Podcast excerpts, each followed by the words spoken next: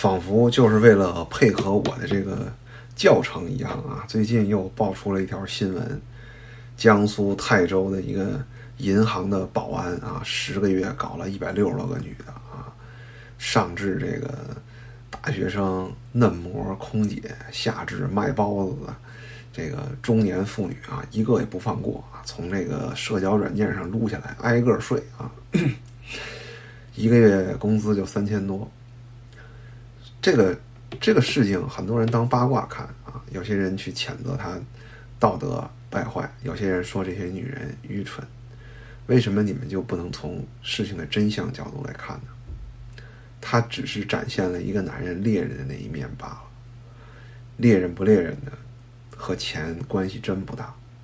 你要说保安这个事儿，我有一个朋友，他就认识一个保安。就是北京这边的一个高档小区的保安，当然月薪不止三千多了，高档小区嘛，六千多啊。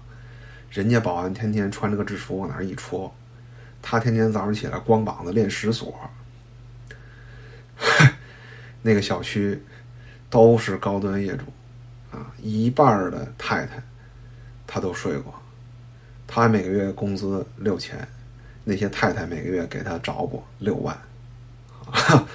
那我不是给大家再介绍一条致富之路啊，我也不想在道德上评价什么，我就是想通过这两件事让你们知道，挣钱是一方面，女人要的到底是什么，你知道吗？不知道你就支付吧啊！泰州的这个银行保安，十个月里，当然他还贪了三百多万，但是说实话，找我来咨询的有好多男的。挣的一年都不止三百多，照样还在车底当农夫呢。这是一个认知问题，和钱的关系不大。说绝对点儿，一点关系都没有。